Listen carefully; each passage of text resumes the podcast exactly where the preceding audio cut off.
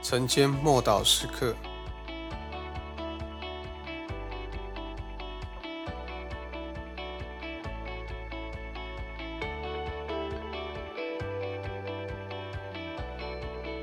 从天上来的异象，《使徒行传》二十六章十九节：亚基帕王啊，我故此没有违背那从天上来的异象。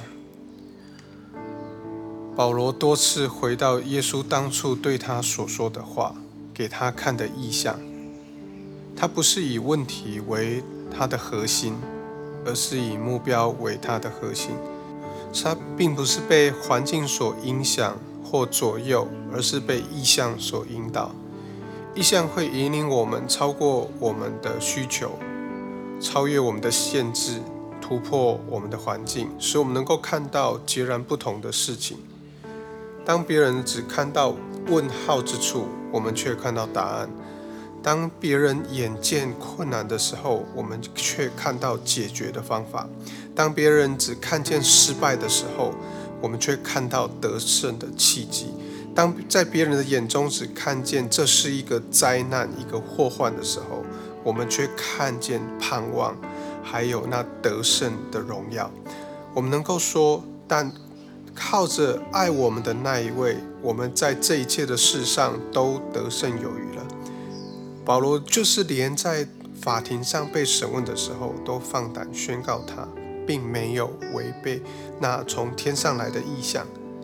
就算他可能会被判刑，会被关上很多年，但从他身上看不到一丝一毫的自卑自怜。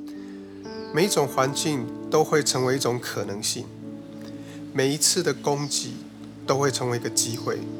不论在哪一种环境当中，主都使保罗能够完成蒙召去做的事情，那就是传扬耶稣基督，并他钉十字架的福音。